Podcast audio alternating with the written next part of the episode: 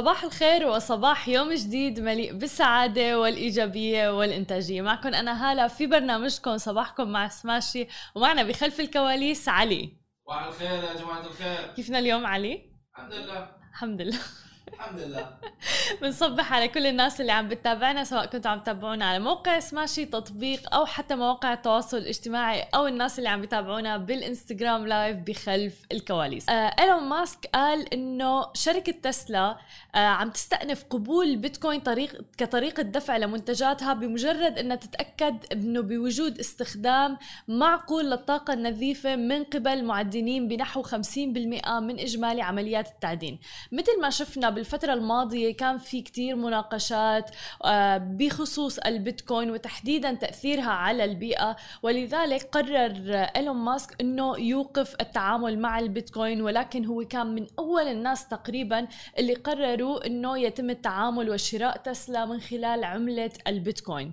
ولكن مثل ما بنعرف تسلا يعني الهدف الأساسي منها أنها سيارة آه، كهربائية فبالتالي بتحافظ على البيئة. فكان هذا بيتضارب مع المبادئ المبادئ تبع شركة تسلا ولكن الآن قرر أنه ممكن يرجعوا يتعاملوا مع العملة الرقمية البيتكوين ولكن لما يتأكدوا أنها آه يعني بتساعد ما بتضر البيئة ما بتضرها بأي طريقة ممكنة. ولازم يتأكدوا من وجود معقول للطاقة النظيفة من قبل معدنين مثل ما ذكرنا بنحو 50% من إجمالي عمليات التعدين. وكان إيلون ماسك عم برد على تعليقات آه أكثر من شخص كان عم بيحكي بخصوص هذا الموضوع. وفي ناس قالوا إنه تغريدات إيلون ماسك على أسعار البيتكوين كان عم بيتلاعب فيها كتير بأسواق العملات الرقمية. ومثل ما شفنا فعلا إنه كل تغريدة بتطلع من إيلون ماسك آه يا بيطلع يعني آه سوق العملات الرقمية يا بنشوفه بالأحمر مثلا. وكان من المفترض إنه تؤدي إلى تحقيق من قبل لجنة الأوراق المالية وحتى البورصات الأمريكية. في فبراير الماضي كشفت تسلا بملف خاص فيها انها اشترت أكثر من 1.5 مليار دولار من عملة البيتكوين. وقالت إنها رح تبدأ في قبول البيتكوين كطريقة لدفع منتجاتها. ولكن مثل ما ذكرنا تراجعت الشركة عن هذا القرار في منتصف مايو الماضي بسبب مخاوف بشأن عمليات التعدين واللي عم تستهلك طاقة كبيرة وتأثيرها على البيئة. أنا شخصيا بشوف إنه حلو إنه عم بنناقش قضايا إلى علاقة بالبيئة لأنه موضوع العملات الرقمية موضوع يعتبر إلى حد ما جديد بالنسبة بالنسبة لنا فلذلك إنه الناس عندها وعي بتأثيره على البيئة. أمر مهم جدا. حتى صار في ناس عم تقول إنه رح يتم تصنيع شيء اسمه عملة البيتكوين الأخضر اللي هو بيساعد البيئة بطريقة أكثر. والناس الآن عم تتجه نحو العملات الرقمية اللي طريقة التعدين تبعها ما بتأثر على البيئة. نحكي على أرامكو. آه بدأت شركة أرامكو السعودية في طرح الصكوك بموجب برنامجها لإصدار الصكوك الدولية. وعينت الشركة بنوكا عالمية في سعيها لطرح أول سكوك إسلامية مقومة بالدولار. ورح تكون مباشرة ذات أولوية وغير مضمونة أيضا ودون حق الرجوع على الأصول.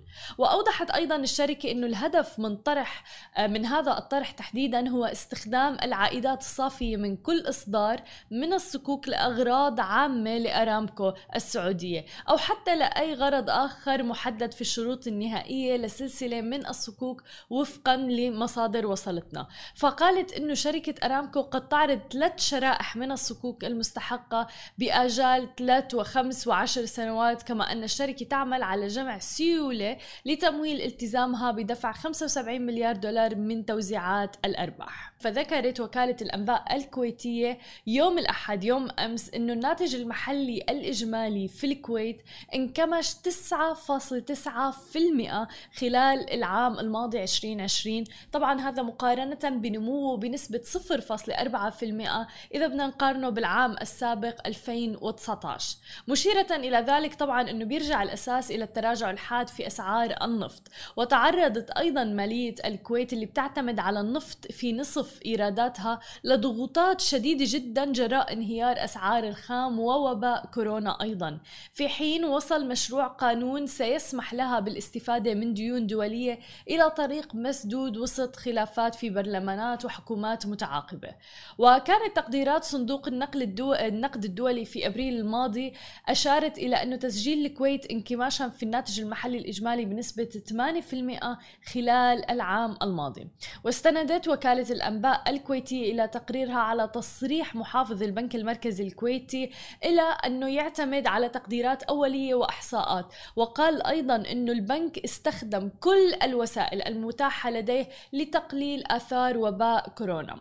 كما قال أيضا محافظ البنك إلى أنه التقديرات والاحصائيات الأولية تحديدا أشارت أيضا إلى انه التضخم زاد إلى نحو 2.1% في العام الماضي مقارنة ب 1.1% في عام 2019 وأيضا تراجع عدد سكان الكويت اللي بيتألف في معظمه من عمال مغتربين عائلاتهم أيضا بنسبة 2.2% في العام الماضي بعد نموه بنسبة 3.3% بعام 2019 ومثل ما شفنا يعني كورونا تداعياتها كانت سلبية جدا. في جميع أنحاء العالم. آه، كثير قطاعات تضررت آه، دول تضررت بسبب وباء آه، جائحة كورونا. ولكن الآن مع الأخبار المتعلقة في اللقاح وغيرها عم بيصير في شوي انتعاش تخفيف للقيود فتح المطارات وغيرها. وكل هذه الأمور عم بتساعد في انتعاش الاقتصاد أيضا حول العالم. وفي الحديث عن اللقاح خلينا نحكي عن اللقاحات في دولة الإمارات تحديدا.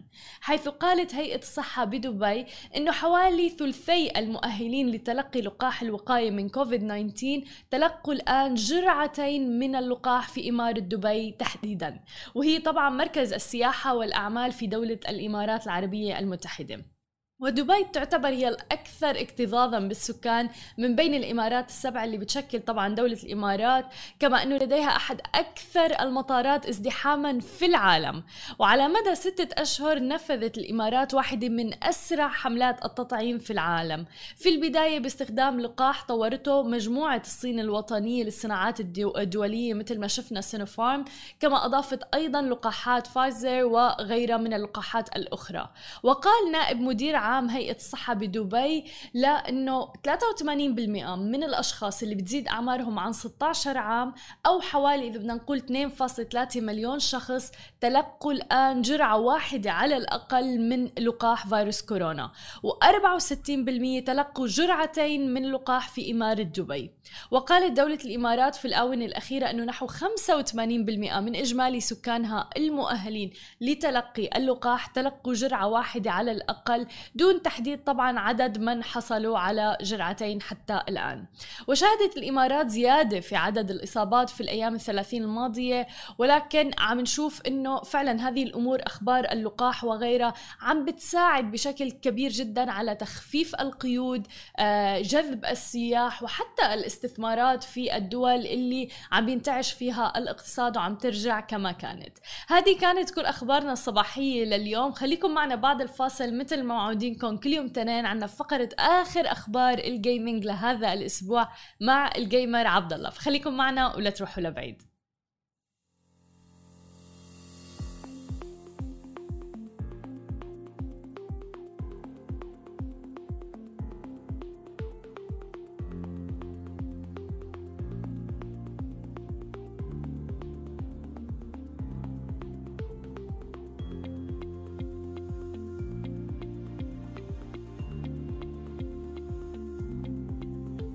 ورجعنا لكم من جديد بآخر أخبار ال gaming مع ال gamer عبد الله ويلا نبلش بأخبار اليوم. صباح الخير يعني. صباح النور. كيفك؟ منيح في أخبار اكثريه الأخبار يعني اللي حنحكي فيها اليوم هي حتكون عن E3 يلي صار الأسبوع ال- آه، ال weekend هلأ المضى.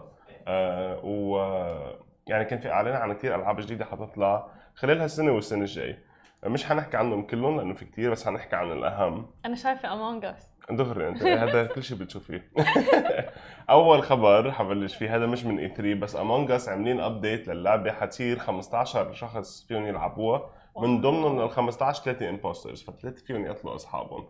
هلأ هي حاليا 10 أشخاص واثنين impostors آه يعني أنا صراحة صار لي زمان ما لعبت اللعبه ما بعرف إذا عن جد بعد لها صدى هالقد و...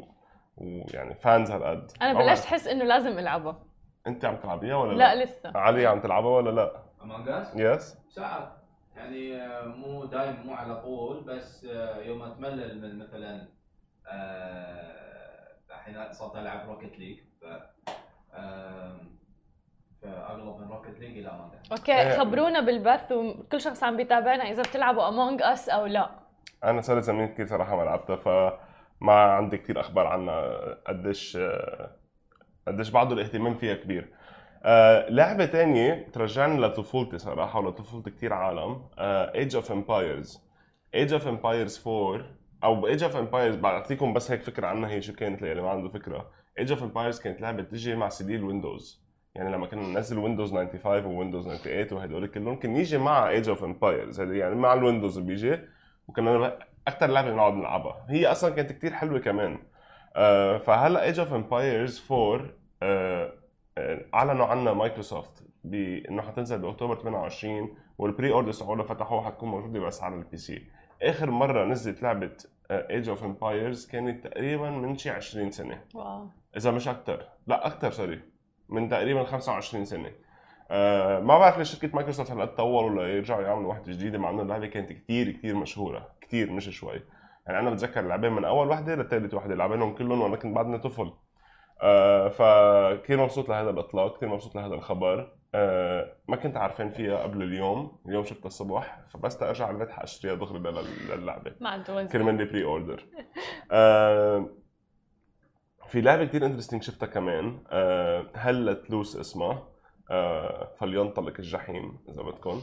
آه هي 50 ضد 50 عبارة عن first person shooter لعبة كثير كبيرة كمان يعني maps كثير كبار مثل Battlefield إذا بدكم تتخيلوها. آه عن الحرب العالمية الثانية. وال early access تبعها حيكون ب آه July يعني هلأ الشهر الجاي بصير فينا نلعبها اللعبة. حلو.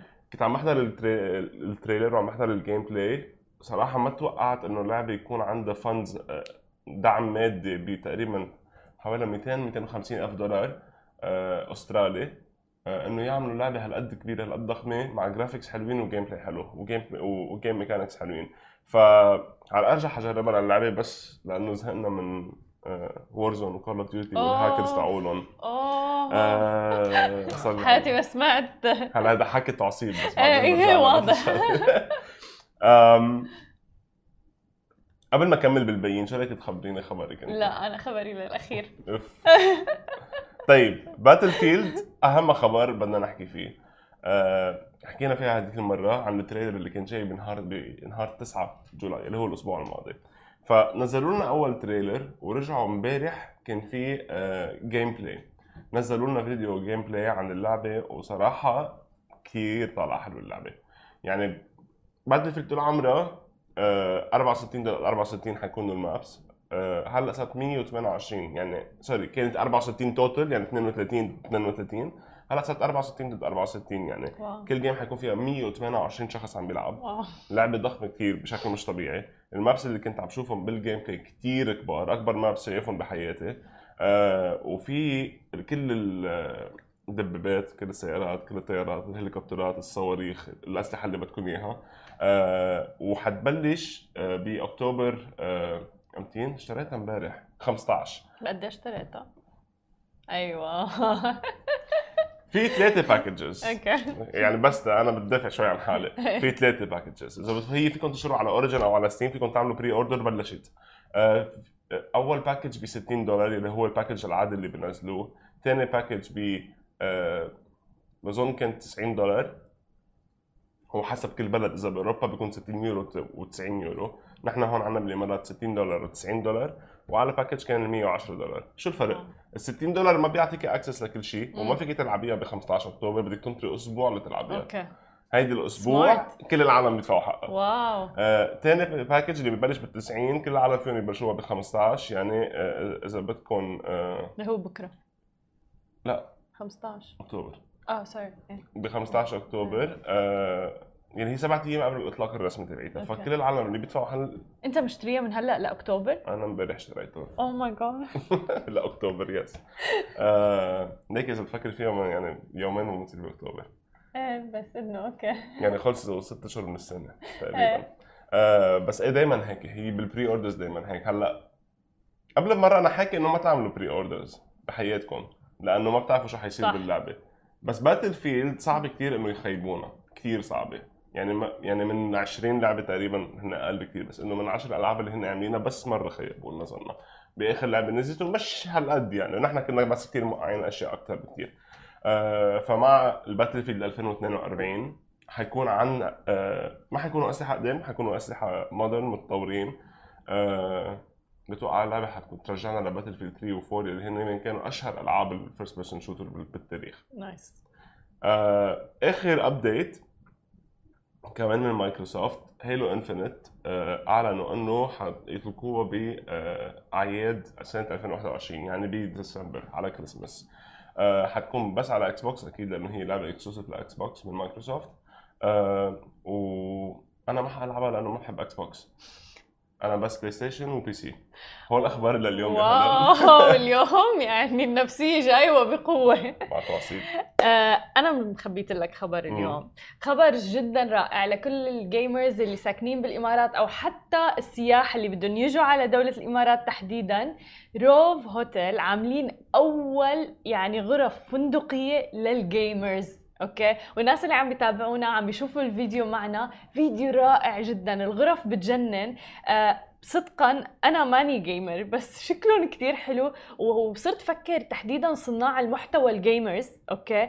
إذا بيروحوا بيصيروا مثلا آه، يصوروا الفيديوهات تبعهم ب Rove يعني شيء رائع جدا. من بكرة 15 June فيهم آه، يسجلوا آه، ويحجزوا هاي الغرف بالفندق آه، ب Downtown تحديدا Downtown دبي Rove هذا الفرع. شيء رائع جدا. فعلا كتير كتير حلوين الغرف آه، وكانوا عم بيقولوا إنه حوالي 100 مليون gamer موجود بالشرق الأوسط. فليش لحتى ما نستغل هذا الرقم؟ وفعلا إنه نقدم لهم هذا النوع من الخدمة. 4.5 مليار دولار آه، هو تقريبا ال gaming market value بال MENA region لحالها فكل هي الأرقام فعلا بتأكد إنه قطاع ال gaming كل ماله عم يكبر لدرجة إنه نشوف فندق في دولة الإمارات آه، عمل بس غرف لل gamers الغرف gamer caves يعني مثل الكهف تبع ال gamers صراحة الفكرة اللي عاملينها كثير حلوة. رائعة كثير كثير حلوة. يعني كمان حتى إذا تفكري فيها إذا في مثلا آه، آه، صانعين محتوى أو gamers و streamers بالمنطقة أو من برا بدهم يجوا لهون أو. بدهم يسافروا على يعملوا سياحة مش حيقدروا يلعبوا. مش حيقدروا يقدموا محتوى مثل ما هن عادة بيعملوا لأنه هن عطله بس إذا بيجوا بيقعدوا بال Rove Hotel مثلا لا عندهم كل شيء بيقدروا يعملوا. تماما ما أنك مضطر تاخذ معك كل ال setup تبعك والألوان نفسها اللي بيستخدموها ال gamers الإضاءات وكل شيء. أنا معك. هلا لما أنزل لما اسافر مثلا إذا نزلت على لبنان أو سافرت لأي محل ثاني بعت الهم بعت الهم إنه مش حقدر ألعب. وال stream تبعك إنه كيف بدي اعبي وقت واعمل stream وطلع محتوى. ف صراحة الفكرة كثير إيه، حلوة طبعا موجودين طبعا الكرسي تبع ال gamers موجود وكل شيء لك ال set up كله موجود وبالإضافة إلى الديكور فبتوقع فكرة جدا رائعة من roof آه، موجودة ب roof Downtown بدبي من بكرة 15 June فيهم الناس يحجزوا. أنا صراحة حشوف الخبرية و بس لاخذ فكرة يعني عن الموضوع. شفتها شكله رح يحجز لل weekend. هيك. أنا أهلي جايين. المفروض الشهر الجاي. شكله حتقعدهم بالبيت سلمهم و- بالبيت وأنا بروح. تماما هذا اللي حيصير. هذه كانت كل أخبارنا لليوم. شكرا كثير عبد الله. أنا بشوفكم بكرة بنفس الموعد. نهاركم سعيد جميعا. باي باي.